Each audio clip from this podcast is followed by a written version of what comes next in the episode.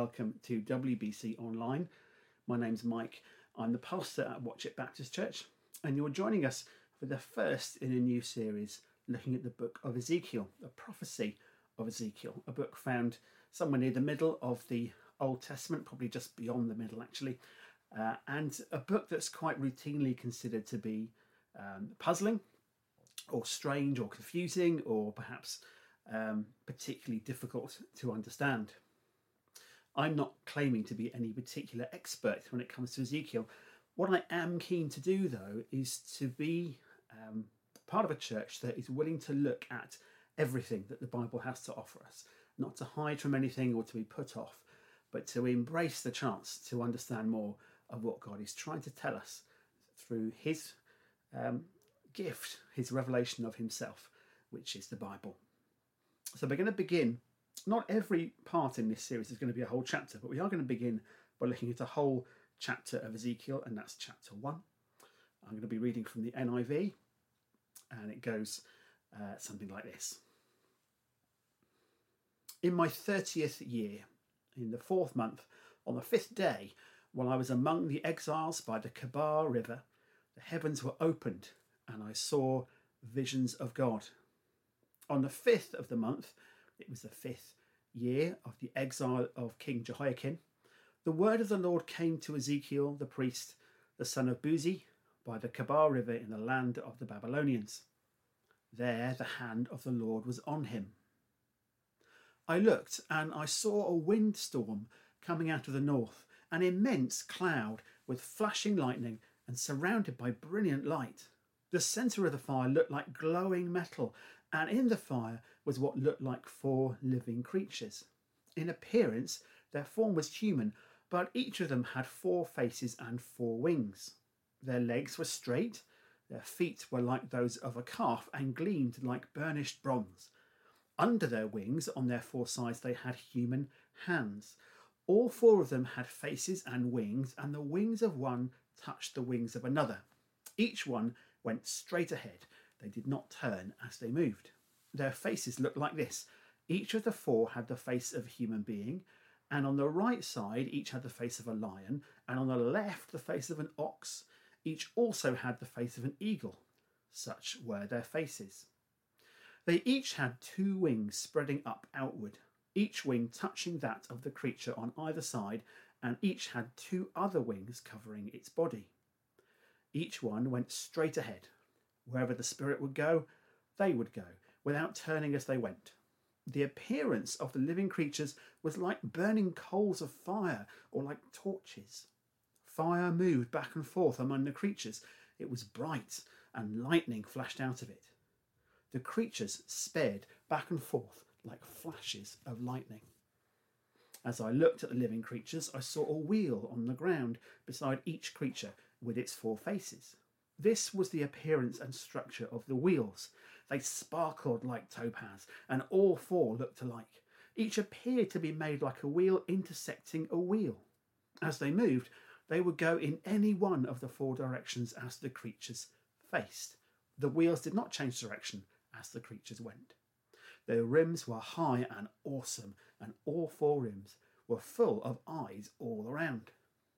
When the living creatures moved, the wheels beside them moved, and when the living creatures rose from the ground, the wheels also rose. Wherever the Spirit would go, they would go, and the wheels would rise along with them, because the Spirit of the living creatures was in the wheels. When the creatures moved, they also moved. When the creatures stood still, they also stood still. And when the creatures rose from the ground, the wheels rose along with them, because the Spirit of the living creatures was in the wheels. Spread out above the heads of the living creatures was what looked something like a vault, sparkling like crystal and awesome. Under the vault, their wings were stretched out one toward the other, and each had two wings covering its body. When the creatures moved, I heard the sound of their wings, like the roar of rushing waters, like the voice of the Almighty, like the tumult of an army. When they stood still, they lowered their wings. Then there came a voice from above the vault over their heads as they stood with lowered wings. Above the vault over their heads was what looked like a throne of lapis lazuli. and high above on the throne was a figure like that of a man. I saw that from what appeared to be his waist up, he looked like glowing metal, as if full of fire, and that from there down he looked like fire, and brilliant light surrounded him. Like the appearance of a rainbow in the clouds on a rainy day, so was the radiance around him. This was the appearance of the likeness of the glory of the Lord. When I saw it, I fell face down, and I heard the voice of one speaking. Before we go any further, let's pray. Father, we trust ourselves to you. We ask for your care and your wisdom by your Holy Spirit as we engage with this incredible book, this amazing prophetic uh, work of Ezekiel. We ask that we would be able to see how this points us towards Jesus. And we ask that you would be patient with us, but also that you would inspire us, and that we might be ready to be challenged and transformed by what you have shown us. Amen.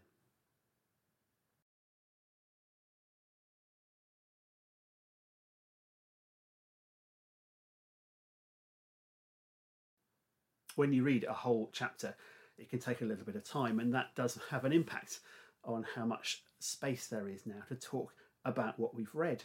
There is an enormous amount to get out of those verses. I'd imagine, though, that if you're anything like me, your first response to hearing them is to think they're a little bit bonkers. They're a little bit um, all over the place and certainly very strikingly different, kind of um, almost surreal. I think that's a fair enough response after all, the way in which God is talking uh, through Ezekiel to his people at this point is through pictures and explanations that that work on an illustration level. And to do that, uh, there's a there's a kind of a meaning to a lot of that uh, stuff that isn't necessarily immediately obvious, or at least wasn't to me, and, and maybe not to you either. We are going to have a little look at what some of those things are telling us in a bit. But first of all, I wanted us to have a little look at context. I know I've said before, and will probably say many times more, that context is really important when we're looking at the Bible and what it's telling us. So there's a really important bit of context to be had about Ezekiel as a person and also about what's happening with the people of God at this point in history. Historical location is really important here, and we know this because one of the things that this book does is really um, fine tune in on dates. You'll have noticed that quite early on, there's a, uh, a reference from the writer to what year we are in in relation to various things. Now, it starts off by saying in the 30th year. And as far as I can tell from the reading I've done, most people think this means the 30th year of Ezekiel's life. Uh, and this is significant because he came from a priestly family, and the point at which you start uh, your priestly duties was the 30th year. We also need to have a look at geography. So Ezekiel is currently um, by the Kedar River. Let me have a little quick grab of the text here. Here we go. In my 30th year, in the fourth month, on the fifth day, while I was among the exiles by the Kebar River, the heavens were opened and I saw visions of God. Now, being by the Kebar River makes it sound a little bit like there's this um, you know, wonderful, natural, flowing, uh, sort of big, powerful trade route or something like that. In actual fact, this particular river was a canal and it was a canal designed mostly for irrigation. As far as we know, it probably wasn't actually uh, by Babylon the city, but it was in Babylonia, central core Babylonia, uh, where the first of the exiles taken by the Babylonians from Judah had settled or had been placed. It's probably a better way of putting it. Ezekiel was part of the first forced removal uh, by the Babylonians of people from Judah. There was a second uh, some years later, and that second removal came as a result of the people of Judah, um, led by their stand in king, rebelling against Babylonia, who were their political masters, if you like. Judah, by that point, was controlled by the Babylonian Empire and had a little go at fighting back and trying to seek its own independence. And it failed to do so. Some of how that's come about is described in the book of Jeremiah, and actually, there are ways in which Jeremiah and Ezekiel do dovetail quite neatly, but we're not going to get distracted by that just now. So the exiles are by the Kebar River. There is some suggestion that might be a place of prayer for them. But what's important to recognise is that Ezekiel has been forcibly removed with a with a bunch of um, sort of senior people, royal household type people, um, and uh, and that five years later, a whole bunch of extra people come and join them.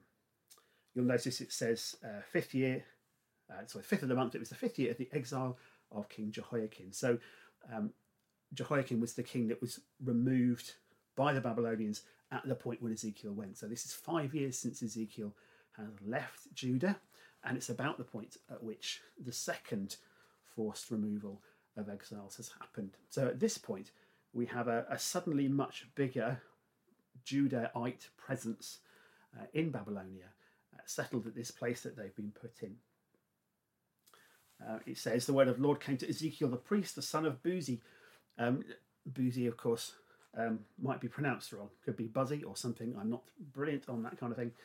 Um, but you, this some, tells us something about Ezekiel's um, background. He was removed with the first set of exiles, so he was from uh, an important enough family, or perhaps just because he was part of a priestly family, he was important enough to be taken the first time round. Um, but he would have been educated, he would have understood uh, the law and the covenant. Um, the point at which Ezekiel was growing up was a point when Judah had actually started to embrace the old covenant in some significant ways. It wasn't perhaps as wholehearted as Ezekiel's family might have hoped, uh, or, or, as um, wholehearted as, as perhaps those who were close to the covenant or determined to keep the covenant might have been going for. But there was some reform. And so uh, in Ezekiel's growing up, there was a real commitment uh, to following the law uh, of God. So that tells you something about where Ezekiel comes from, how he's ended up here where he is. And it also tells you something about the audience he's going to be speaking to. Now, Ezekiel is a long book, one of the longest books of the Old Testament, and it's chock full of um, things that God wants to say to his people while they are in exile. That makes it a particularly important book because um, it, I think it's the only one written exclusively, um, or the, the, the only prophecy that we have access to that was exclusively given during that time of exile. So it's a painful time. In fact, I'd say this is a book written by a man in a kind of traumatic place to a, a nation that's in trauma because they've been removed from their home. So it's kind of written by a lost soul to lost souls, that kind of thing. It's also a book which really challenges the assumptions, the religious assumptions of its time. So it says, um, you thought that your theology worked like this, particularly when it comes to the sort of sanctity of Jerusalem and the people of Israel. You thought it worked like this, but actually it works like that. And it's a challenge to assumptions that isn't readily heard, as Ezekiel tries to put it across. It's a book that's kind of hardcore. It, it's um, very vivid in some of its descriptions. It's very practical in some of the things that Ezekiel is asked by God to do in order to demonstrate the messages that God wants to pass on. There is some really quite uncomfortable sexual language in places in it as well. And it's a story as well of, of, a people who are lost and they are a long way from where they wanted to be or thought they would be. And they are either um, not really able to get their head around why it's all gone wrong, or possibly more likely, don't really want to admit to themselves that they know where it's all gone wrong. I said as well that it's it's uh, it's heavy heavily dated. It's not just at the start here that we have specific dates offered. These are important because there are things that God reveals to Ezekiel while they're in Babylonia that are happening in Judah, but that there's no way the people in Babylonia could know about. So it's important that he wrote down when things, when he was told things, so that when it became clear that those things had happened, the people could see that Ezekiel had been speaking for God. Uh, it's also because of that quite heavily signposted, so we, we, get some clear ideas about um, the years that it covers by uh, those sort of date stamps that Ezekiel puts on. In the round, this is a book about reality, uh, about judgment, about the consequences uh, of people's actions, not just individuals, but of a community or a nation. It's uh, about the consequences of rebellion, both political and spiritual.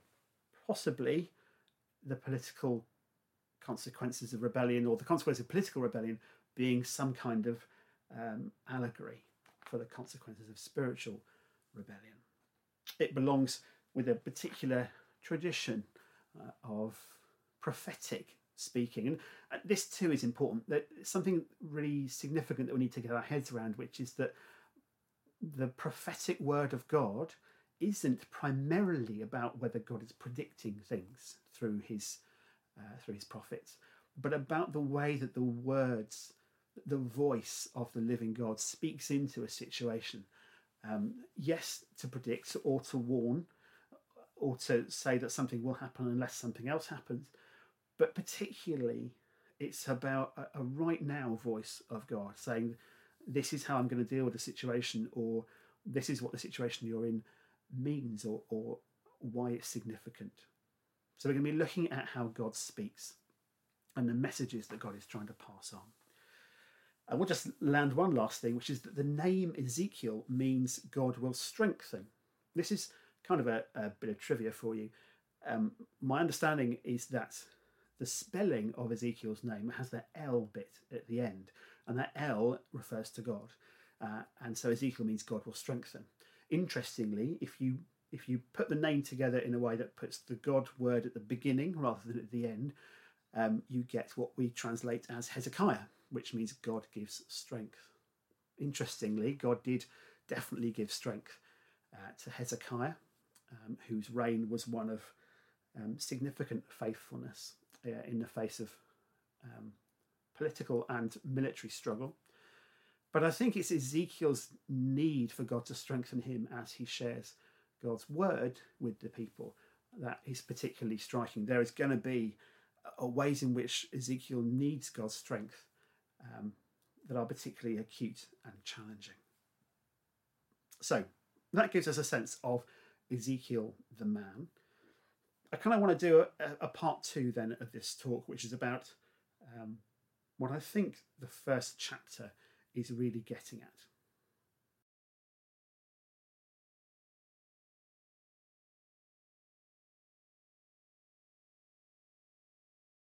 So, Ezekiel's call vision that we see in chapter 1 is really very significant indeed. It tells his listeners and Ezekiel something really important that they might otherwise just not understand. And it does this by means of this incredibly um, colourful, illustrative language. At the heart of this vision as God has called Ezekiel, is this um, is this picture of a storm and what's going on within the storm and all the movement that takes place in it and what Ezekiel can see. It's important to note, and I know it's towards the end, but it's important to know that right at the end of the passage, so we're second half of verse 28, Ezekiel writes, This was the appearance of the likeness of the glory of the Lord. He doesn't say that he saw the Lord or even that he saw the glory of the Lord. What he says is he saw the likeness or even the appearance of the likeness of the glory of the Lord. And when he saw it, he fell face down and heard the voice of one speaking.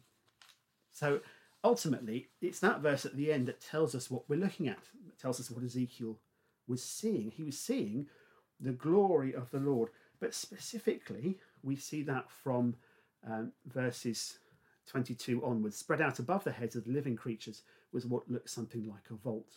Above the vault uh, was what looked like a throne, and high on the throne was a figure like that of a man. And that man is the Lord. So the Almighty is represented by that figure on the throne.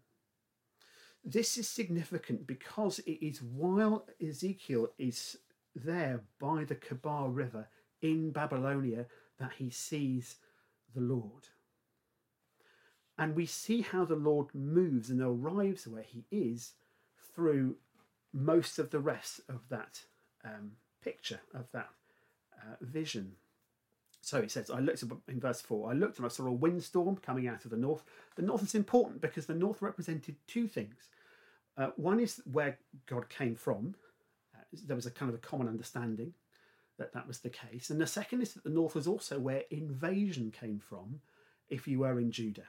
And there's a very simple reason for that, which is that if you're in Assyria uh, or Babylonia or Persia, then the way to get to um, what's now Israel, or Palestine, isn't to go directly west from Mesopotamia because it's an enormous amount of desert. What you do is you go northwest and then you sort of take a curve around the top and then come down from the north in order to invade because otherwise you're trying to cross a desert and you have no way of keeping your uh, your military um, apparatus properly supplied. You need the water that comes from staying by the rivers.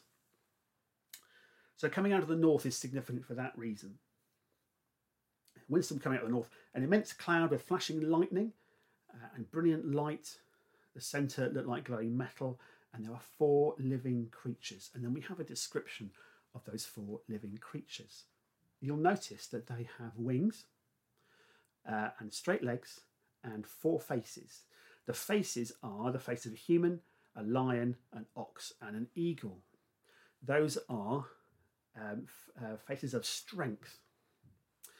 Um, so we have a, a, human, but with all the strength of the natural world represented in it.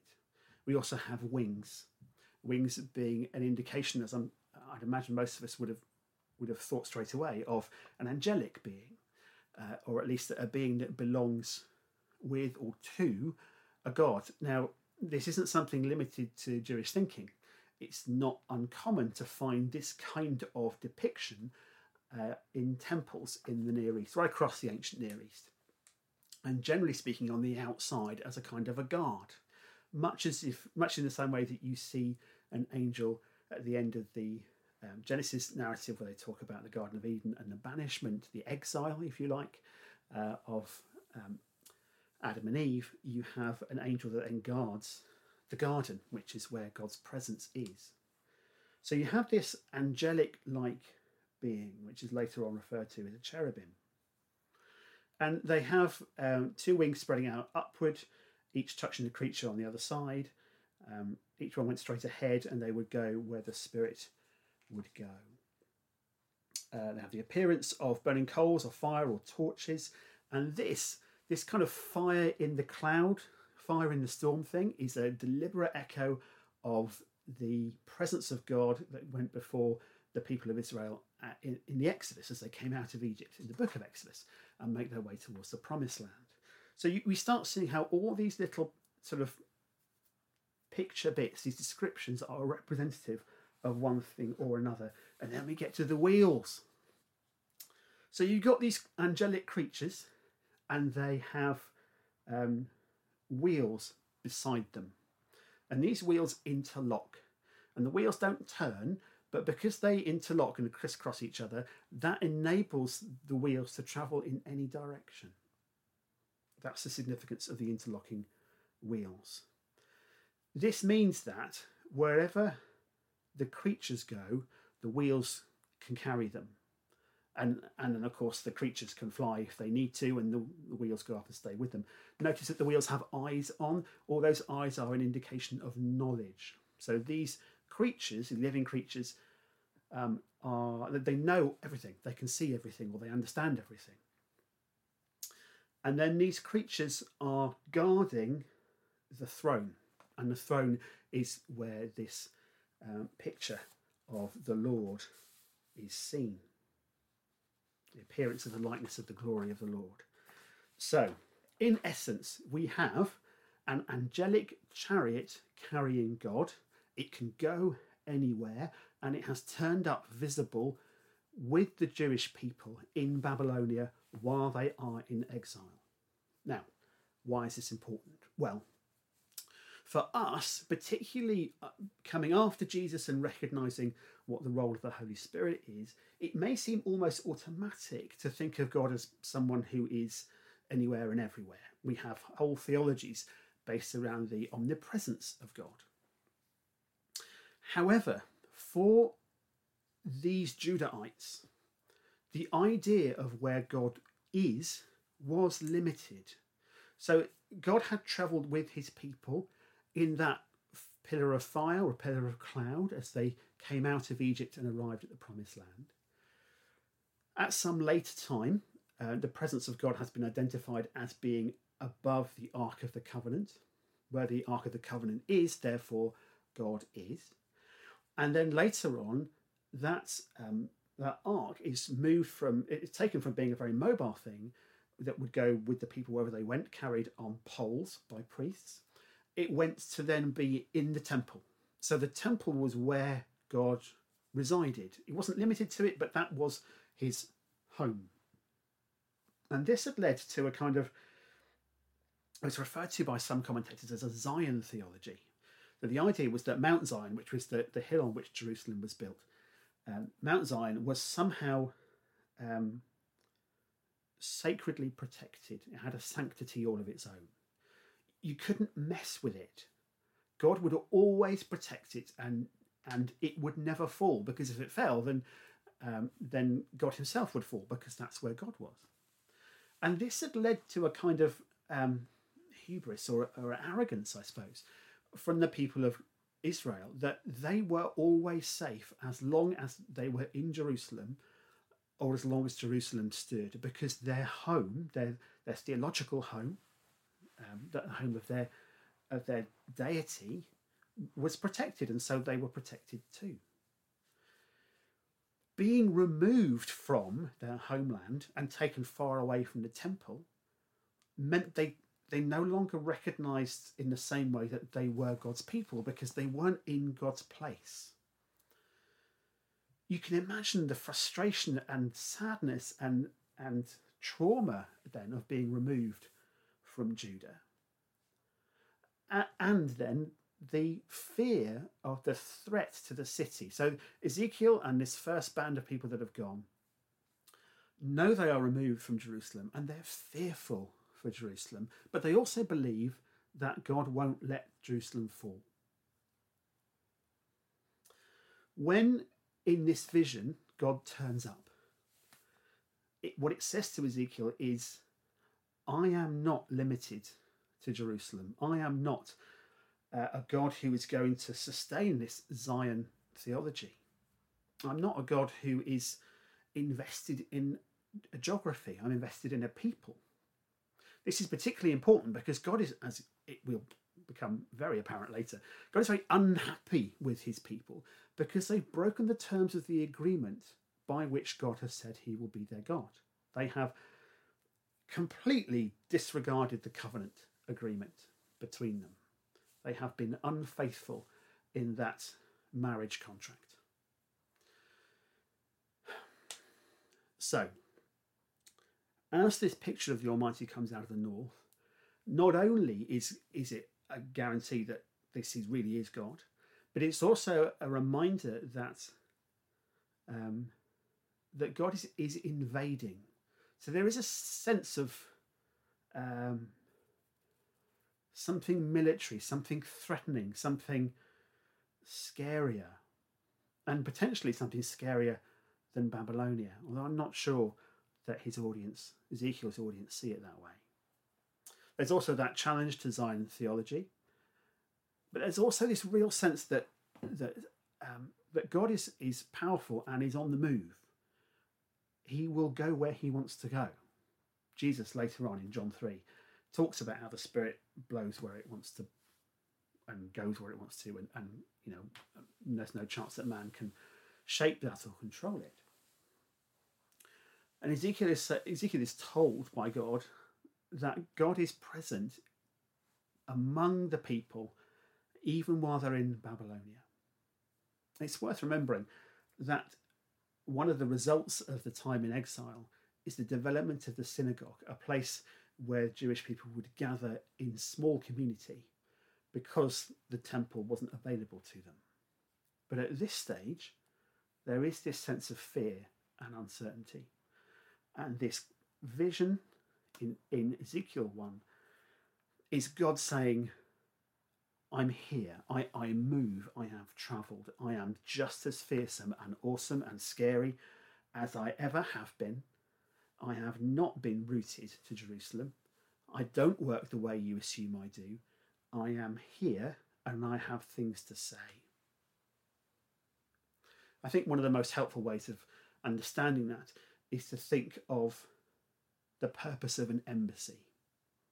So, legally speaking, where you have an embassy from one country in another, then the ground on which that embassy is built is technically, literally, the soil of the home country. So, the um, South African embassy in Paris, within its compound, that is South Africa. And you almost get this sense that as, as God approaches Ezekiel and starts revealing himself to Ezekiel, that God is saying, This is my embassy. This is where I am. My home is wherever this throne goes. My place is wherever I choose to be. And that is definitively my place. There's also that sense of embassy that's to do with uh, you know, hundreds of years ago, if you sent an embassy, you sent a representative. It was a it was a noun not to do with a building, but to do with a um, what am I looking for? Like an entourage of people, like a delegation. Um, so ambassador was the lead in an embassy, but it's almost like Ezekiel's being told here, um, you are my embassy, you are my representative, you are my ambassador to my people. What I want them to know, I will tell you to pass on. So we have this distinct and traumatic sense of exile, but we also have this sense of embassy. This is where God is, and it's where He intends to make sure He's being heard by His people. I'm going to pray, and then we're going to have a look at three questions that come from this passage.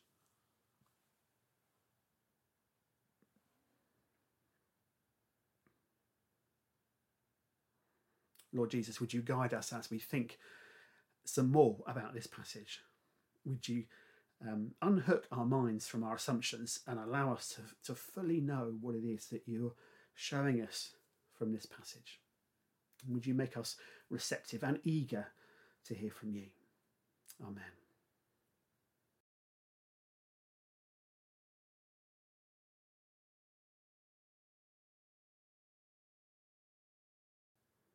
Okay, question one is this. I want you to draw, or if you want to, just imagine, uh, draw a scale with um, sort of a number five at one end and a number five at the other. Know, when you get those surveys and, and they ask you to pick a, a, certain place along a scale where you think, uh, where your opinion lands, something like that. And I want you to imagine that at one end of that scale is um, compassion, and at the other end is judgment that scale is there to represent what you think God is like. And although it may seem a little bit oversimplified to do this, I'm going to ask you to, to put somewhere on that scale where you think God is. Is he up the judgment end? Is he down the compassion end? Um, is he somewhere in between? And if so, how far in between? And then once you've done that, to think, why do I think like that? What's what is it that that shapes my perspective? Of what God is like.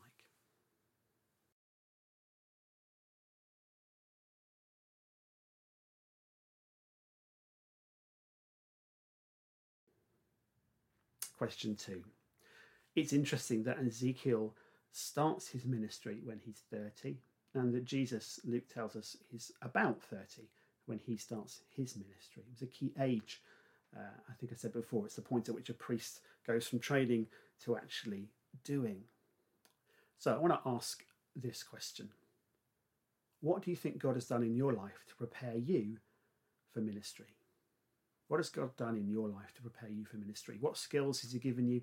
What circumstances have you lived through that might help prepare you for ministry? And by ministry, I mean to represent God, to, to do the things that Jesus would do, to, to be Jesus' presence in the community. What has God done to prepare you for that?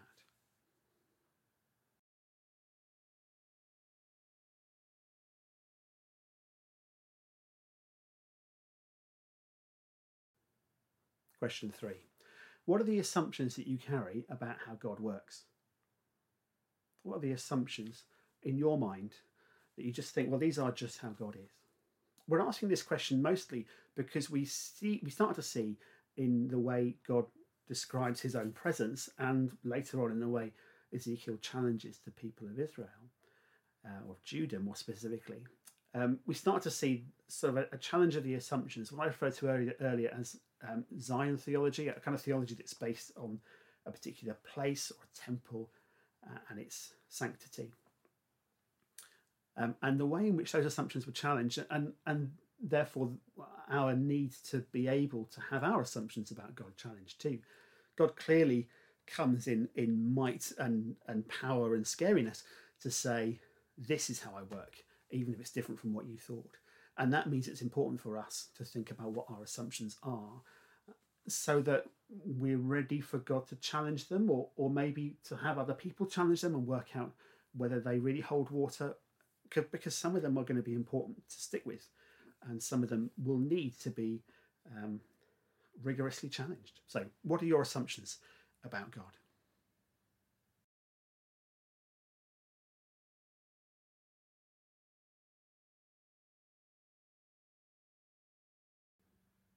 Well, that's it for our time together this time around. Uh, I do hope that you take the opportunity to have a dip into Ezekiel yourselves. It's not an easy read, but all of Scripture, as Paul tells us, is inspired by God and is useful for us. So, Ezekiel doesn't fall outside that definition, even though it took a little while for the Jewish people to accept that it should be part of the Bible. It's there and we trust it. So have a dip in if you can. If you've got questions, ping me an email, ask them, uh, or get in touch some other way. Uh, I'm happy to talk them through. And I do hope that you stick with us uh, through parts two, three, four, and five. I think it's going to be a five part thing um, as we explore a bit more what we can learn from this book. Let's pray. Holy Spirit, thank you for your company. Thank you that while you may challenge us, you will also comfort and guide us. Would you help us to take the promise of your presence into the days ahead? And would you help us to seek out those who will walk with us in your power and in the name of Jesus? Amen. Thank you for being with us. Take good care. I'll see you soon.